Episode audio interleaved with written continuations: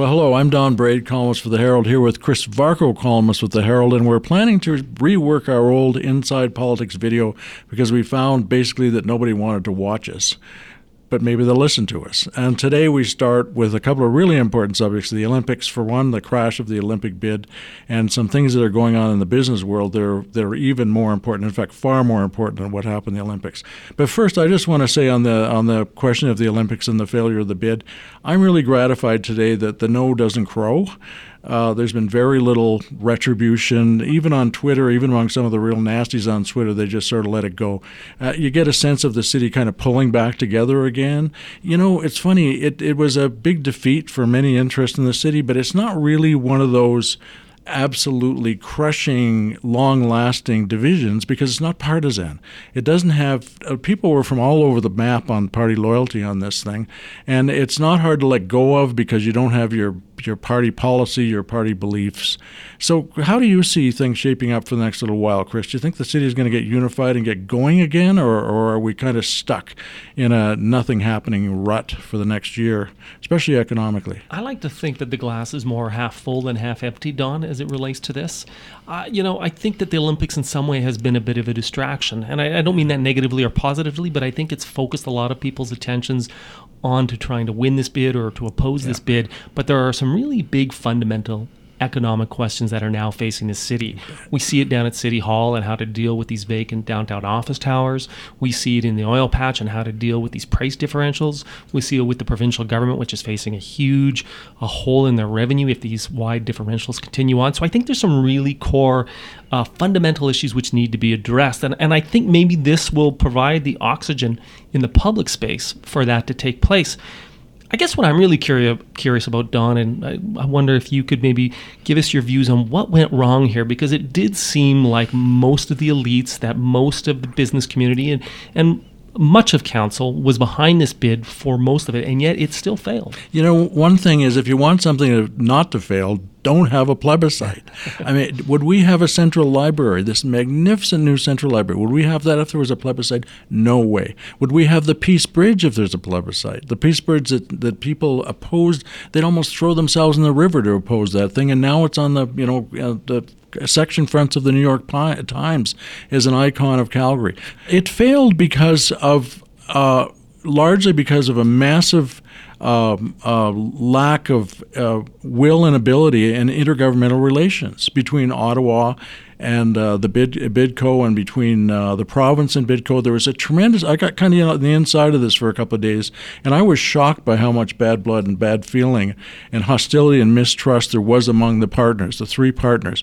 The federal government, I think, bears ultimate responsibility for a lot of this because they were so late in coming up with numbers. They could have done that as far back as last June. So I think there are some very strong practical reasons uh, why people kept getting the wrong messages right up until the very end. Like Kirsty Duncan, the sports minister, comes out and says, basically, oh, the Olympics are wonderful. We love the Olympics. Apparently, she is a big booster. But then she said there wouldn't be any extra money for a security incident, a big security problem. So people are left with the idea that Calgary could be bankrupted by, by the games. And it's false. And nobody, there, there were several days for Ottawa to correct that, and they did not do it. So there was all kinds of little things like that that left people with a bad taste. Even so, it, was only 54%. I mean, it's a, a good majority for the no side, but you have to think that if things had gone more smoothly, it could very well have passed. Well, and it seems like, at least from the outside, that there was some political, there was a lack of political co- coalescing and leadership at the end of the day to carry the ball across the finish line. Yeah. And as you say, it seemed like a lot of that got caught down into into jurisdictional squabbling and infighting, and that really seemed to undercut much of the messaging. Yeah, and so hard for the mayor to lead the thing when his council ends up voting against it. Like fundamentally, when they took that eight to six vote, that was a majority of council was actually against the thing that that they're going to be voting. And Evan Woolley's, you know, defection to the no side, I thought that, I think he should have resigned from that committee. He should have said, I'm resigning from the, uh, uh, the Council's Olympic Committee at this moment.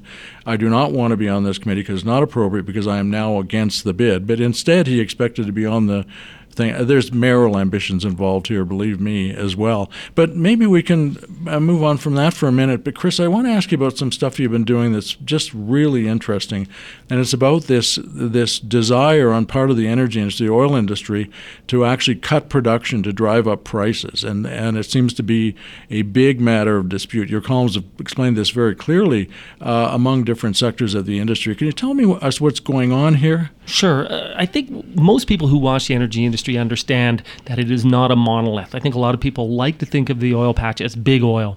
Mm. But of course, we know that there's big companies, there's small companies, there's service companies, there's producing companies, there's refining companies, and they all often have different interests at play. What you're seeing here is a massive problem for the industry in the fact that there's too much oil being produced out of this province and not enough transportation capacity, primarily pipelines, to get it out of the province in an effective and an efficient way. In other words, you've got a glut. And we're seeing this in oil prices. So, oil prices, the benchmark price of oil uh, earlier in the day when I looked was around $55, $56 a barrel for West Texas intermediate crude. That's after 12 days of straight declines, it, It's right? been a precipitous toboggan ride down. Yeah. But take a look at what's going on for oil prices in Alberta. Western Canadian Select, a heavier grade of crude, is selling for $15.69 a barrel. I spent more money going to a movie on the weekend than a, that barrel of oil would have fetched if I had bought it on uh, on the commodity traders. Even light oil, Edmonton Light Par, sold for twenty one dollars and eighty four cents yesterday. That's a thirty four dollar discount on light crude. So you've got a huge drop off, and that's going to impact cash flow levels for producers but it's also going to impact the royalties and the income taxes being paid to the province of Alberta. So they're getting sideswiped as much or more than anybody else. Now, I saw in your column uh, that you said that something like $5 billion in provincial government revenue was at stake here. Is that so? Yes, an investment firm, Peters and Company, said that if the differential, the price discount, in other words, for Western Canadian Select stayed around $40 next year a barrel, that would cost roughly four to five billion dollars of lost sort of um, revenue for the government of Alberta. So this in one is year, big dollars in yearly? one year. Well, you think of what that means to the provincial budget that they're going to be coming up with next spring, just before the election, right? I mean, it kind of suggests that they should do something fast to get the price up and that's and that's part of the issue here is, is pipelines are the obviously the long-term solution here. In the midterm a rail seems to be where the industry is going in the government but that leaves the short term which is the next 6 to 12 months. So what does the government do? We've got uh, i guess suggestions from some of the largest producers inclu- including the largest canadian natural resources some other large producers like oil sands company cenovus athabasca oil uh, you know whitecap resources. Uh, they want to see basically the government institute production quotas, pro rationing, curtailing production. You can choose your term, but what they're saying is if we knocked a couple hundred thousand barrels a day, maybe 300,000 barrels a day of production offline for a short period of time, it would allow uh, it would allow the prices to return to normal. It would draw down some of the inventories. Mm-hmm. Now that's a pretty extreme move. And on the other side of this, remember we talked about the you know the oil patch being a, a you know compilation of big and small forces. On the other side are refiners who are also producers in some ways.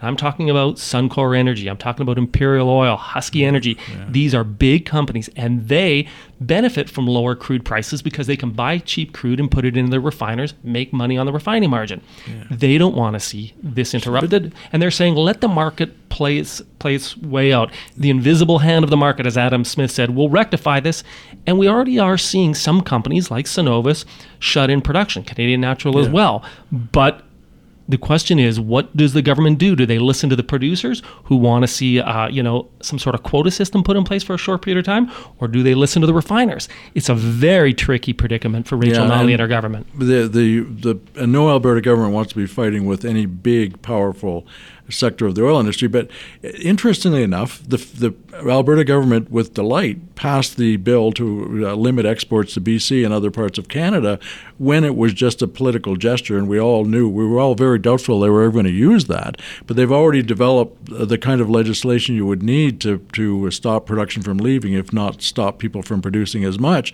So they've gone there intellectually, but now that the, the that's a real economic stakes, it, it may be very hard for them to do because because of that big dichotomy in the industry. I take it. Yeah, I agree with you. And yeah. there, this isn't completely unprecedented. We saw this happen. Pro rationing has happened from the 1940s right up until the Klein era of 1987. Yeah. So it's not completely sort of uh, a foreign concept for the governments. And they do have some of those legislative powers still in place to curtail crude production, yeah. conventional oil production. They'd have to change it to include oil sands and bitumen, which is really where all the growth has been. But you're right. For them to take the leap would be basically saying we're going to pick one side of the industry against the other side of the industry. And as uh, the Environment Minister Shannon Phillips told me today, you know, they would have to study and look at this carefully because it would be precedent setting.